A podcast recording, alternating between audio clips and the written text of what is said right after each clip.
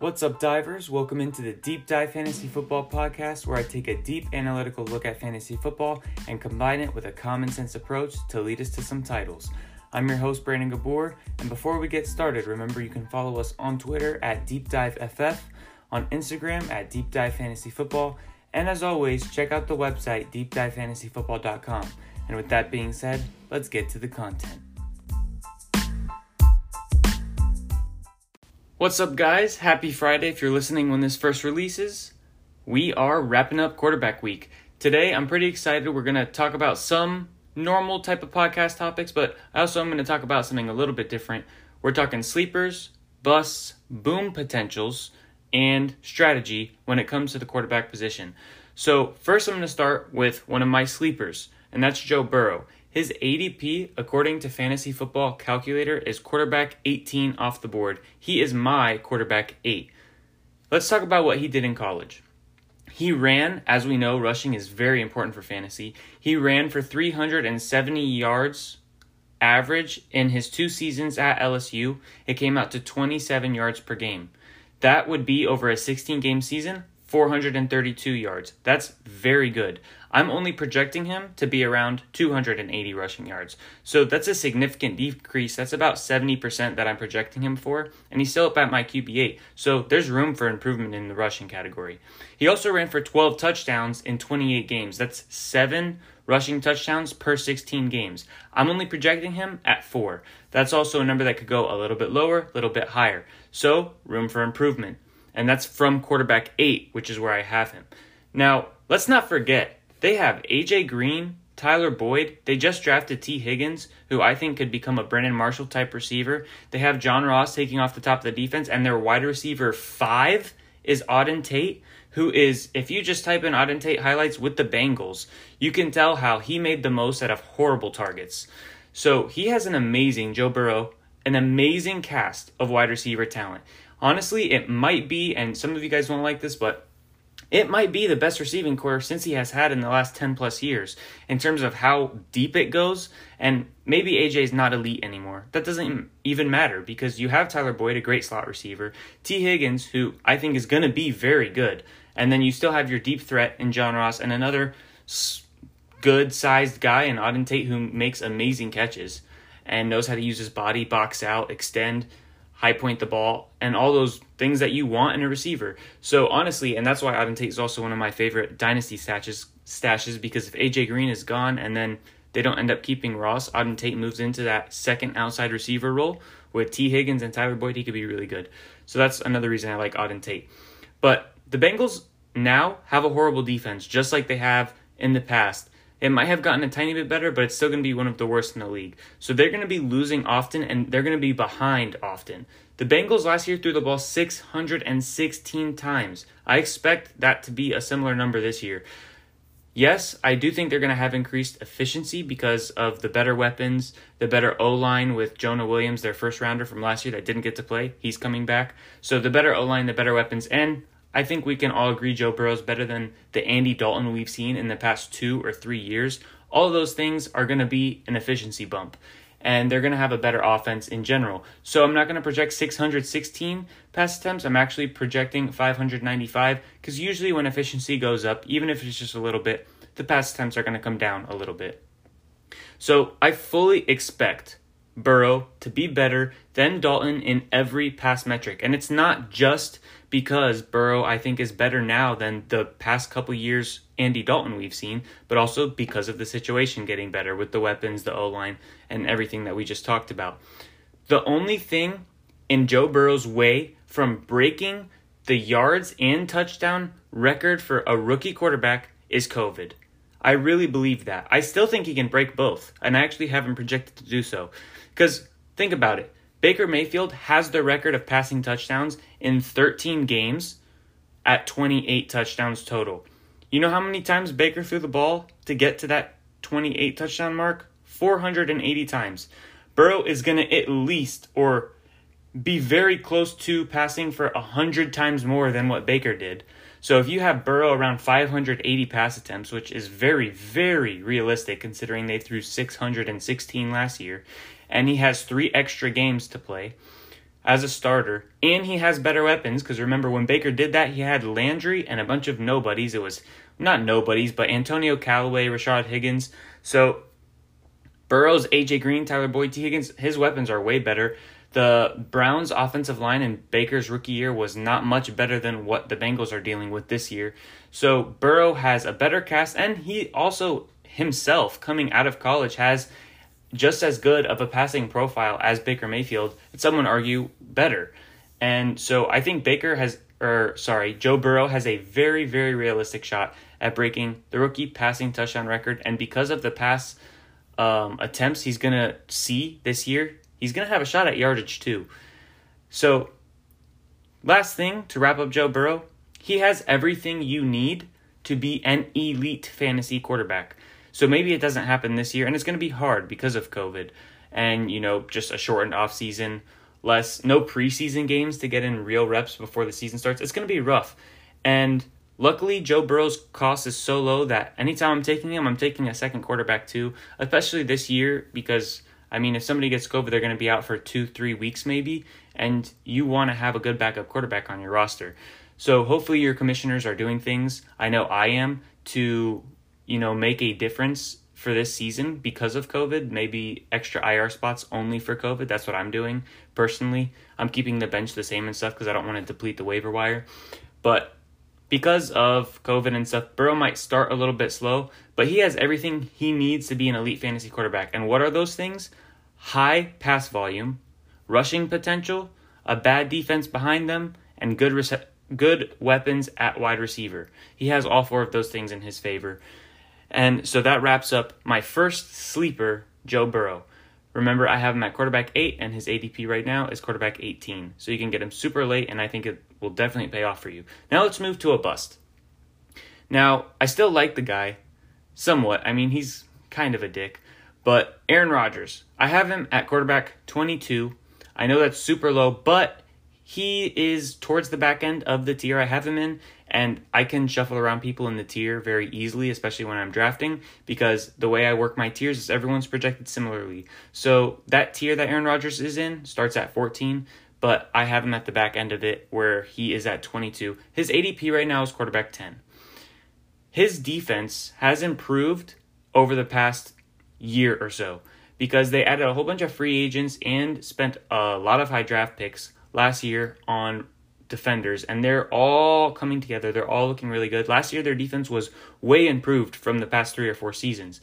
Now it's probably going to be a little bit better because they don't have any new faces. It's going to be all the same guys that were there. So COVID's not going to hurt them too much. And they still have the same DC and whatnot. So they're not going to have new schemes to learn or anything like that. So it's going to be, they have some good continuity on their defense. And all the young guys are going to be coming into a second year either with the Packers if they were free agents or second year in the league if they were drafted as rookies last year. So the defense, number one, has gotten better. Number two, the Packers drafted A.J. Dillon in the second round.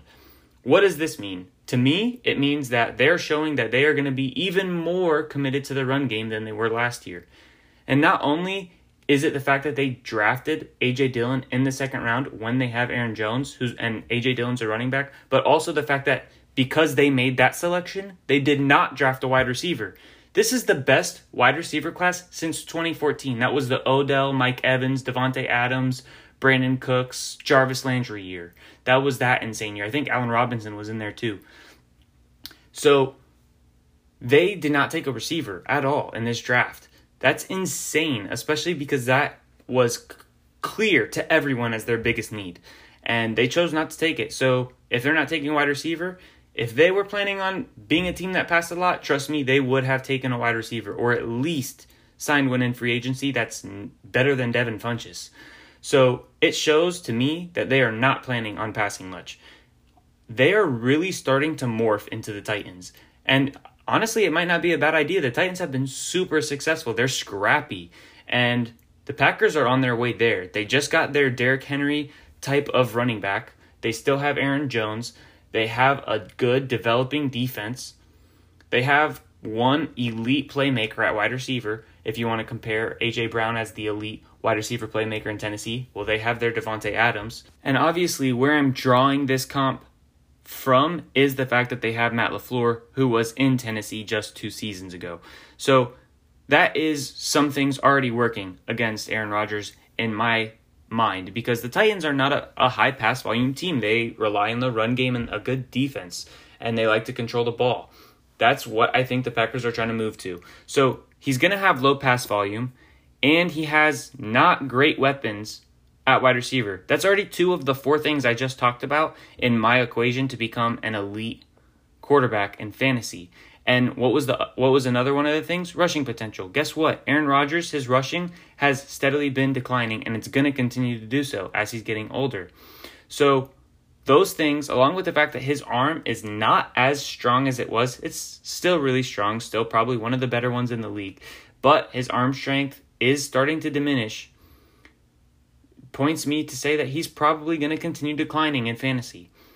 Don't be entranced by his name. Aaron Rodgers, I get it. I get it. He was great for so long. But that's what he once was and not what he will be this year. So that's my case against Aaron Rodgers. Just like I had a case against him last year and I was right, and the year before and I was right. This time I've jumped him way down to 22. We'll see if I'm right again. But Aaron Rodgers is definitely a guy I am not touching this year. And with that said, we have one sleeper covered, one bust covered. Now I want to get to something that I have a little bit different, and I call it my boom potential. They're the guys that I think have potential to finish in the top five. And I'm going to start us off in this category with Matt Ryan. He is my quarterback eight. So honestly, already top five is not far. So he is in his second year this year with offensive coordinator Dirk Koetter. In the last three years that Matt Ryan came into his second year with his offensive coordinator, because over the last five years, he's only had an offensive coordinator for two years and then he's gotten a new one. And he always struggles in that first year. So if you just take his second year over the last five years with a offensive coordinator, here is his average. Yardage 4,854 yards. That's three seasons and 34 passing touchdowns. He averages in his second year with an offensive coordinator to finish as the quarterback 3.5. This year could easily be that 100%.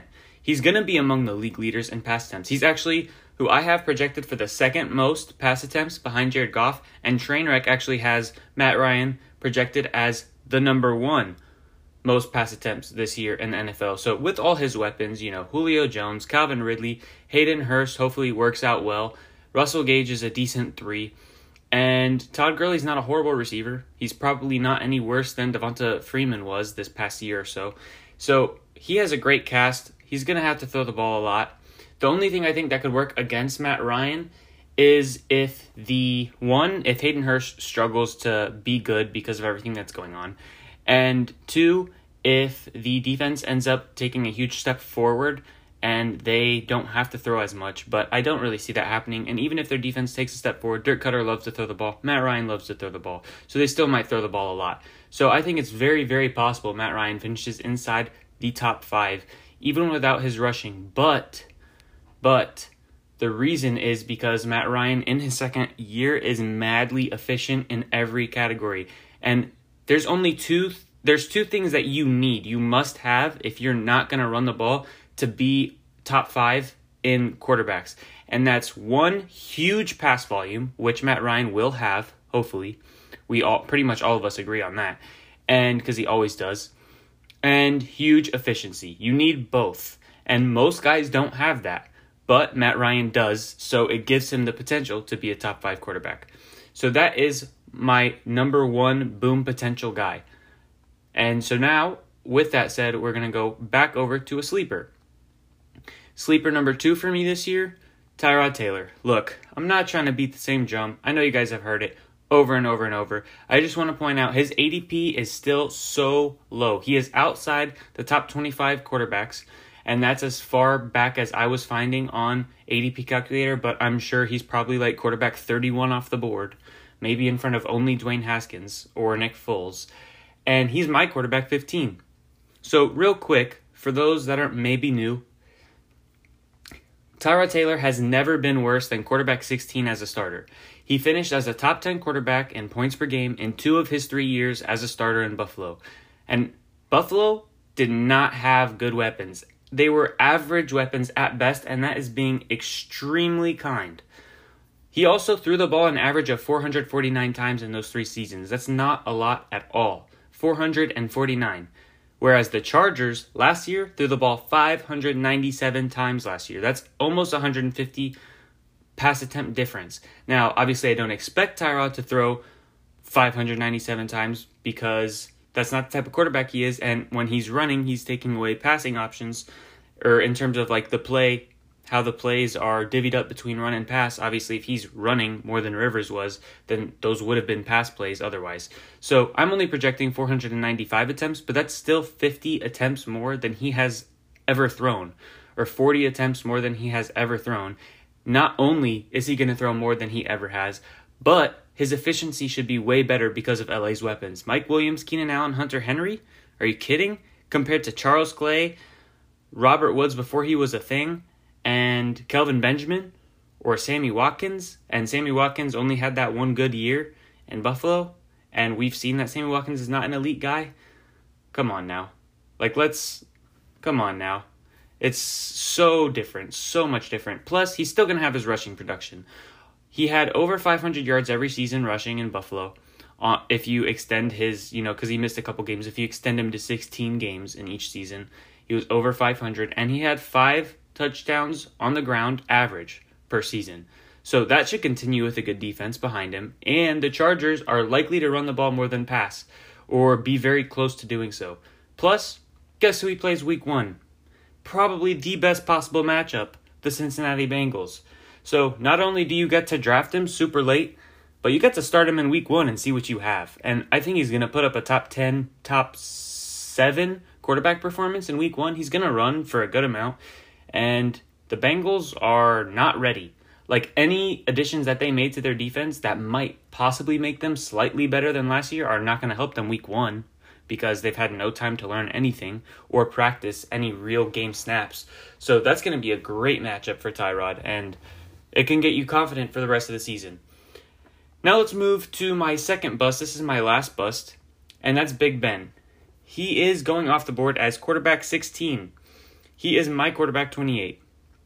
Here's the thing could he finish at 16? Yes, but there are so many things working against him that I am not taking that risk. There's too many questions. Question number one Do the Steelers even throw the ball near 600 times? And even if they throw 600, that's probably not even enough. Because in 2018, that was when he was quarterback three. That was his last good fantasy season. In 2018, he threw the ball 675 times. 675 times. That's insane. There's no way that they get to 675 this year. I would be surprised if they get to 600. So that's definitely not happening, the 675 attempts. Also, not only did he throw the ball that much, but he also had Antonio Brown, so he was relatively better in efficiency than he will be this year. So not only are you knocking down his pass attempts by at least 70, you're also taking away Antonio Brown, which I don't care how much we love Diontae Johnson. He is not Antonio Brown. Antonio Brown was the best wide receiver in football when he was on the field. So you're losing that. That's the last time we've seen Big Ben play real football. He's played like two games without Antonio Brown and was banged up that you can't even take anything out of that. And even if you did, he was horrible. He was horrible those two games before he got hurt. So even if you wanted to take that and use that as a sample size, then you definitely, definitely are not drafting Big Ben. He needed that much attempts, 675, with good efficiency to be good for fantasy because he has no rushing. And with zero rushing attempts, and now he lost AB, has a slightly worse O line, a slightly worse rushing attack, and a way better defense. All of those things say big time regression. Big Ben, and yes, I know 3 to even 16 would be considered regression, but I'm talking monumental regression here. The defense alone is going to make those pass attempts go way down. Then the fact that he's not going to be efficient with those pass attempts is going to hurt him even, even further. Trust me, he screams a guy who is going to be so bad in efficiency, and I do not want him at that price, especially with the guys going around him. There are so many guys around him I'd rather have. And so now, what is a guy I'd rather have that's going around him? One of the guys in my boom potential. Potential to finish top five. Cam Newton, quarterback 14, off the board. He has been a top five quarterback. I'm sure most of you guys have heard this. And every year he has played 16 games. And honestly, what other stat do you need? We're talking boom potential. Why somebody has the chance to finish top five. That's why he's done it every time he's played a full season. Period. It's all in the rushing production. He won't need to be passing much. He never has. So as long as he can be what he was as a rusher, he can easily be top five quarterback. He's my quarterback, uh, 17. And honestly, I take him way higher than that. I take him at the top of the tier. So I actually take him at quarterback 14, which is his ADP, because that's where the tier I have Cam Newton in starts. But yeah, I love his potential. And like I said, we're trying to draft two quarterbacks this year. So if you're drafting Cam Newton, don't just draft Cam Newton. Draft a second quarterback who has a good schedule at the beginning of the year that you can play while Cam Newton gets his feet wet in New England. And with that said, we get to my final and last sleeper. Somebody that I could see myself pairing with a Cam Newton. And you can get him extremely late, just like Tyrod. Gardner Minshew. He's my quarterback 10. DS. Numero 10. Because of so many things, like the fact that he paced for more than 400 rushing yards last year. That's like a mark seven people hit. He also should have to pass way more this year because the defense has lost very many people, including Calais Campbell, AJ Bouye, and possibly Yannick Ngakoue. And his wide receiver core is good enough for him to be slightly efficient with DJ Chark, Dede Westbrook, and the newly added Chris Thompson and Laviska Shenault. That's going to help a lot. And here's the kicker. Last year on 67 rush attempts, that brought him to 300 and about 60 rushing yards. He had zero rushing touchdowns. Trust me, that's coming up. It could be anywhere between two and four, and I'm projecting two. It might be more than four, but it's unlikely. Um, he's probably between two and four in rushing touchdowns. I'm only projecting two, which is probably his floor if he runs like he did last year. Plus, in some of the workout videos he's posted, he's in way better shape this year than he was last year. Last year, was Minshew preparing to be the starting quarterback? Okay, I know elite athletes always say, man, you prepare to be the best. It's true. It's true.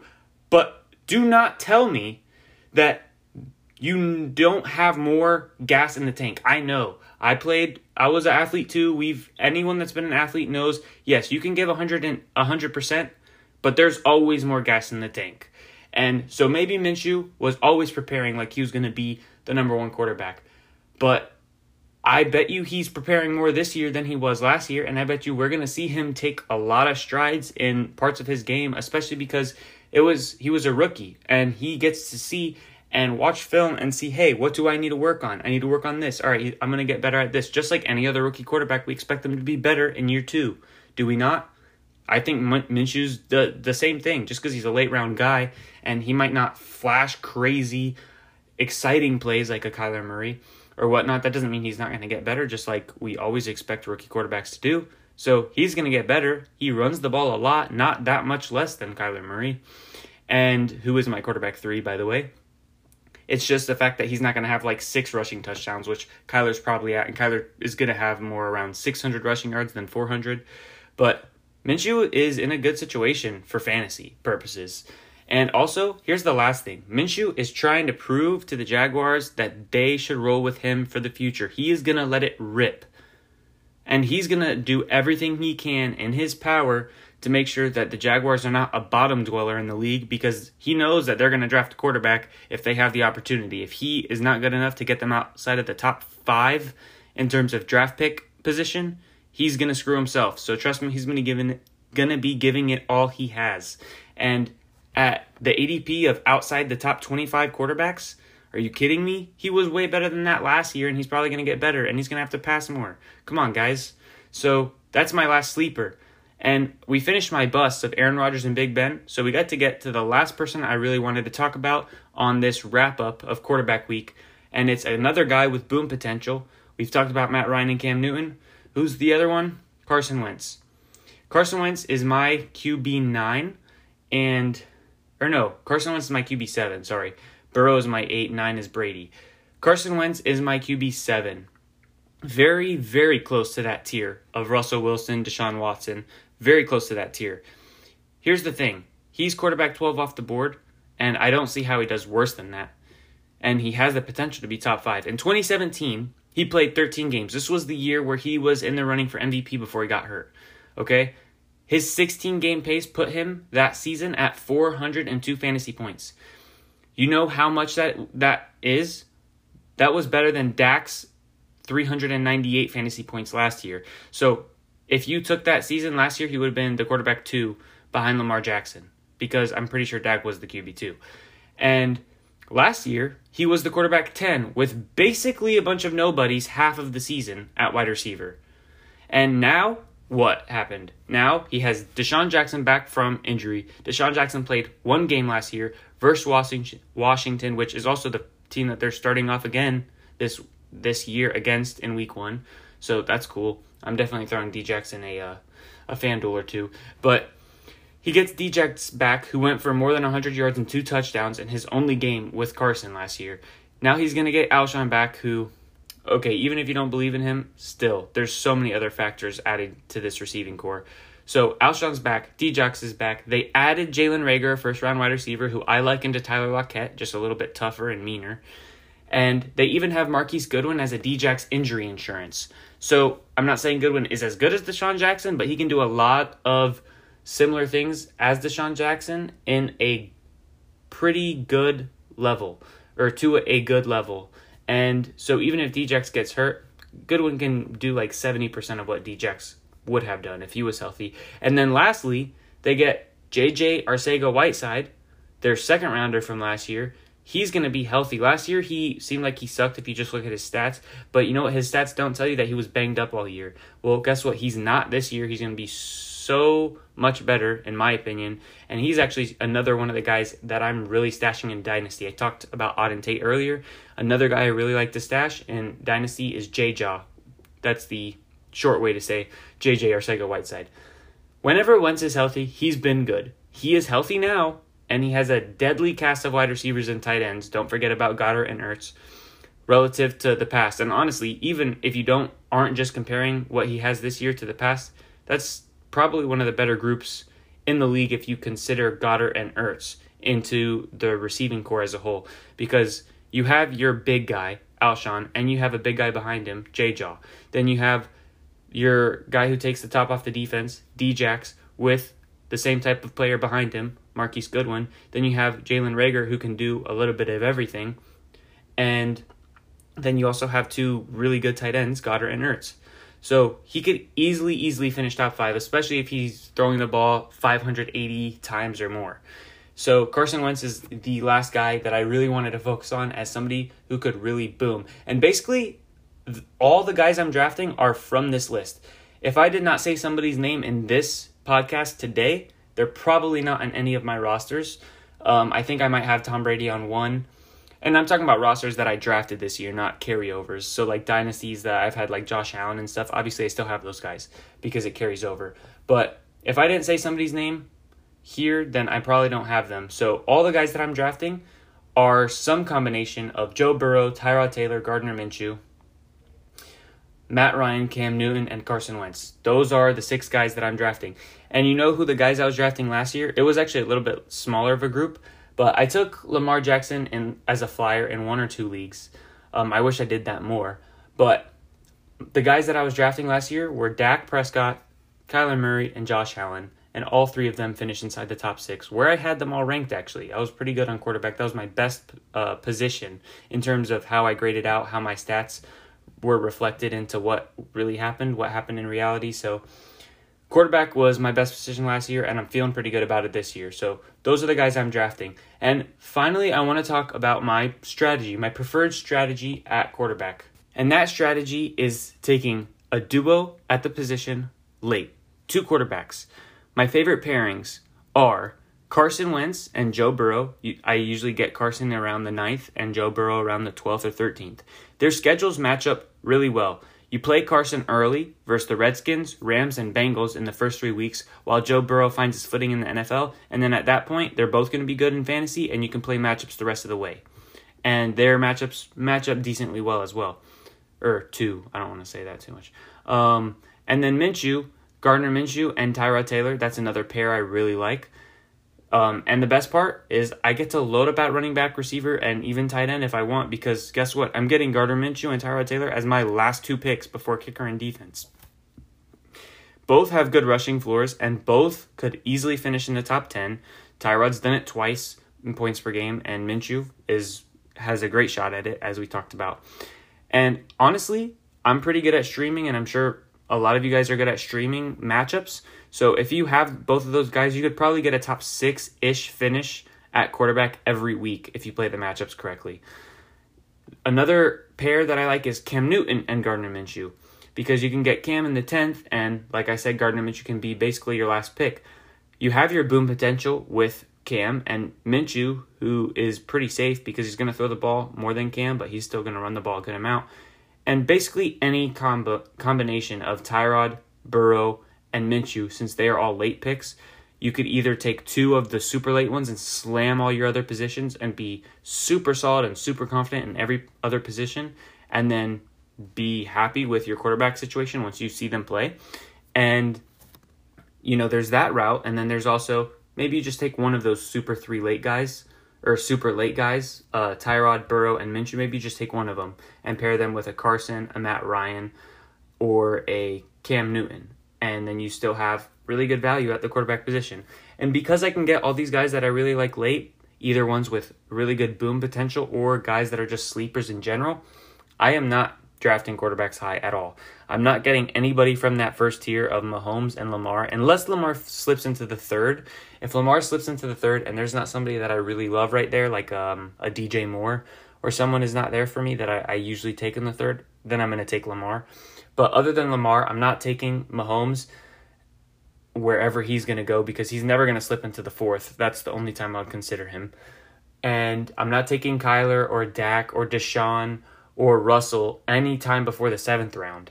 And they're always gone before then. They usually go in the fifth round and then the sixth round. So I always wait on quarterback, and I think that's the best way to go.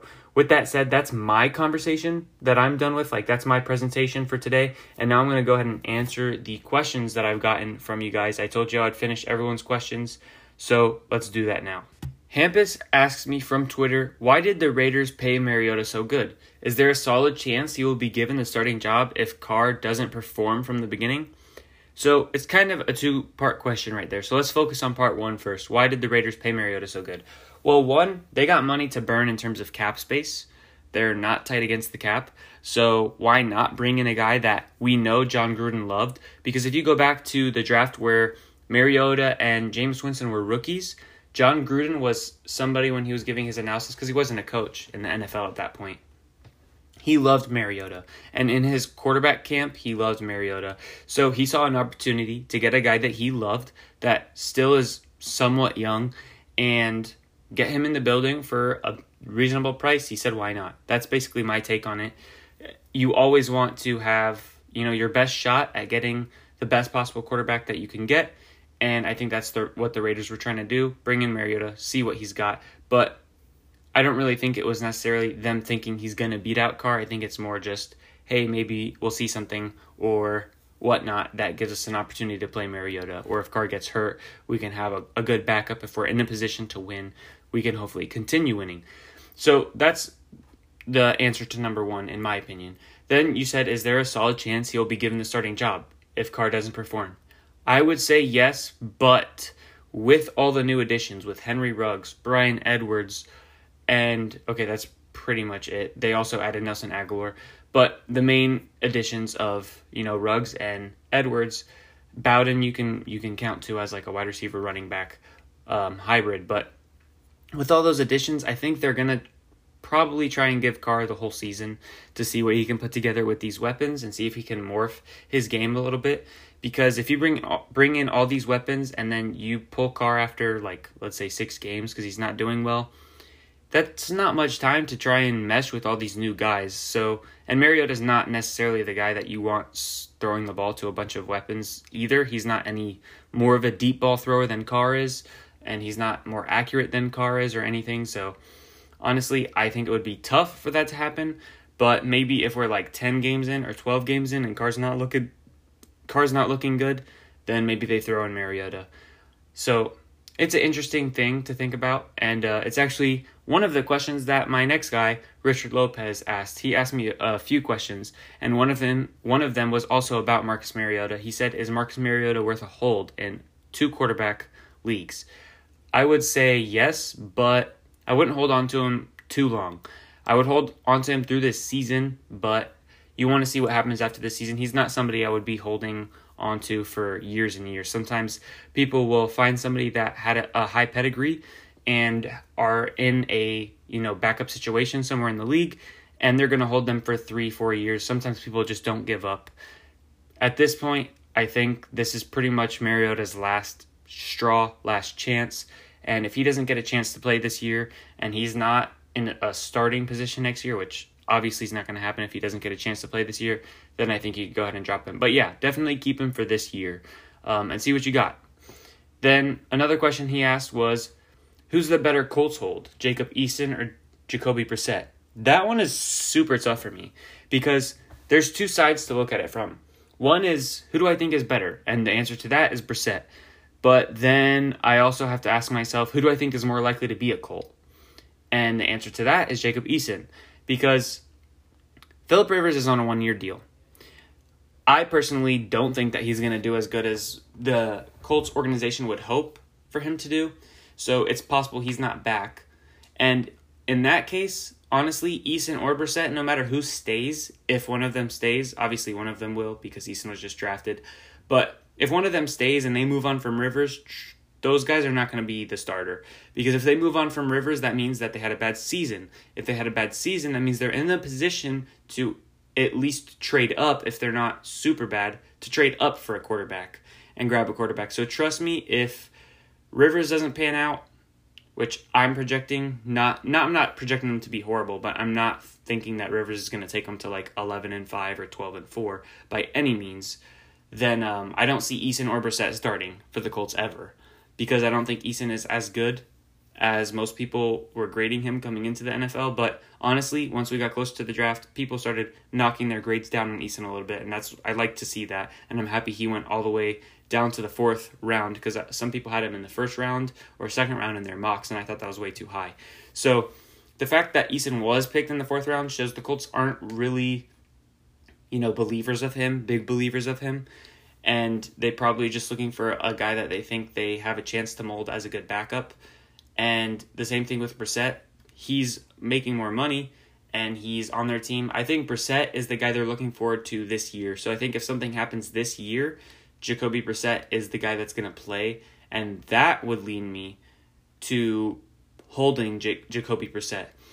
And honestly, I try not to answer these questions too much before the podcast, so I kind of just talked myself into that one, but it's sound reasoning to me because I don't think Eason is ever going to have like a he's not going to be a long-term starter. He's not the kind of guy that they're going to just sit and marinate. And they're in a position to win now with the team that they have built around Rivers. So if Rivers doesn't hold it together, the guy that they're going to put in is not going to be a rookie quarterback. It's going to be somebody that they've seen do good enough, which was Jacoby Brissett, and he was way better than people realize, and he did it with barely anything last year. I mean, T.Y. Hurton, uh, T, that's a good name actually, T.Y. Hurton. Wow, instead of Hilton. That's good. I'm going to keep that one back pocket. Uh, I got to start a new league just so I could use that. But T.Y. Hilton was hurting last year, and he didn't have a Michael Pittman Jr., and Parris Campbell was hurt and not getting a high snap count, and there was no Jonathan Taylor. Like, that situation is so much better. So, if they put Brissett in, I think he'll look much better this year than he did last year, and he could actually, you know, do pretty good with them and help them have a, a good record. And then the last question you asked was, what's the Foles trade value, or what is Foles trade value to the Trubisky owner?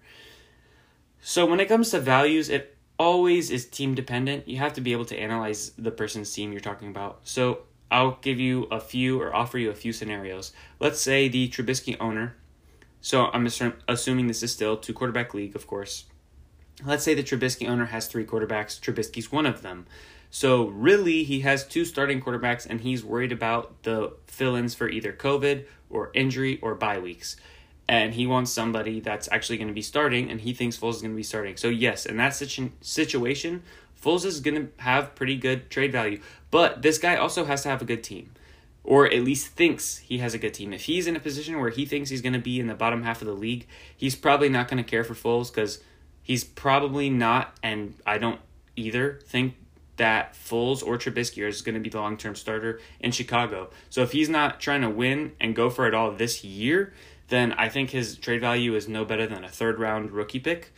But in the case of him being in a position to win and him just needing some security at the quarterback position, where, like I said, if Trubisky's his quarterback three and he just needs security for any type of fill in that he may need, then I think you could get Foles off of your roster and get a second round rookie pick in return.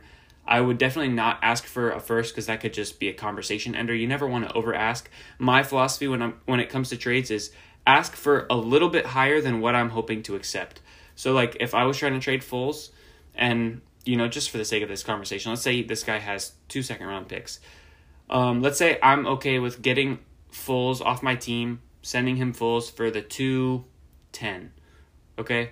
210 that, that that's pretty good value. There's a lot of good rookies at that spot this year in drafts. So, and usually it's it's not that massively different from year to year in rookie drafts. So, let's say I'm okay with accepting the 210, but he has the 25. So, usually I would be like, "Hey, I'll give you Foles for the 25 and your fourth or something. Just slightly ask over what you're willing to accept. But if you jump in and you're like, and I'm not saying that you would do this, this is just general advice for everyone listening. If you know, you throw out, hey, I'll give you Foles for a first, that guy's gonna be pissed off. He's gonna be like, this guy's an idiot, he's annoying. And it's just gonna completely derail the possibility that you had at a trade. So don't be that guy that over asks and is just being ridiculous. And also don't screw yourself by asking for exactly what you want in the first attempt because if you do so, they're always going to give you a response. I mean, there are always those guys, you got to know your league mates. I always have a few of my guys where I don't mess around and I just say, look, this is my one and only offer. This is what I want to accept. If you want to take it, and you know, they will because they're guys that have their own opinions. They value, you know, things in their own ways and they're confident, so they don't give me like counters all the time. But most people, like 90% of people, are always going to give you a counter. You're never going to get what your first asking price is, so always ask a little bit higher. And with that said, I would say Foles trade value in a vacuum is probably a early third round rookie pick because I don't think he is going to be the starter there for long. And I don't think he's going to find a starting job after that. So that's it for the quarterback questions. I believe I finished all of them through these last three episodes through this week. That's quarterback week for you guys and we are going to be starting running back week hopefully on Sunday. You guys will obviously see when Sunday comes, but I'm trying to get running back week started on Sunday. We still have a good amount of time, especially with preseason being canceled. So we're not going to have. I was planning on having podcast episodes about changes, ranking changes from the preseason, you know, because we always see things in the preseason that change our minds about stuff. So I was really looking forward to that, but we won't have that because of COVID. So we have some more time on our hands. I'm trying to start running back week on Sunday, but I have a bunch of things going on outside of fantasy in my life right now. So I may not be able to get it done by Sunday because, you know, I put a lot of time into these podcasts. Um, so that's basically what I got for you guys. Hopefully, we can get the podcast continuing on Sunday and do a similar thing, similar structure, three episode per week structure for the rest of the positions. Thank you guys for all of your support listening to this point if you have. And look, if you guys listen to this point and you enjoy the podcast, please, please, please give me a rating or a review. Be honest. I'm not asking you to, you know, fluff up anything. Just be honest because I want to get better. And also, every rating or review that comes in helps me, no matter the rating. So please do that for me if you can. It doesn't take too long. Have a good one, guys. Keep diving deep. Let's win these leagues this year. Peace.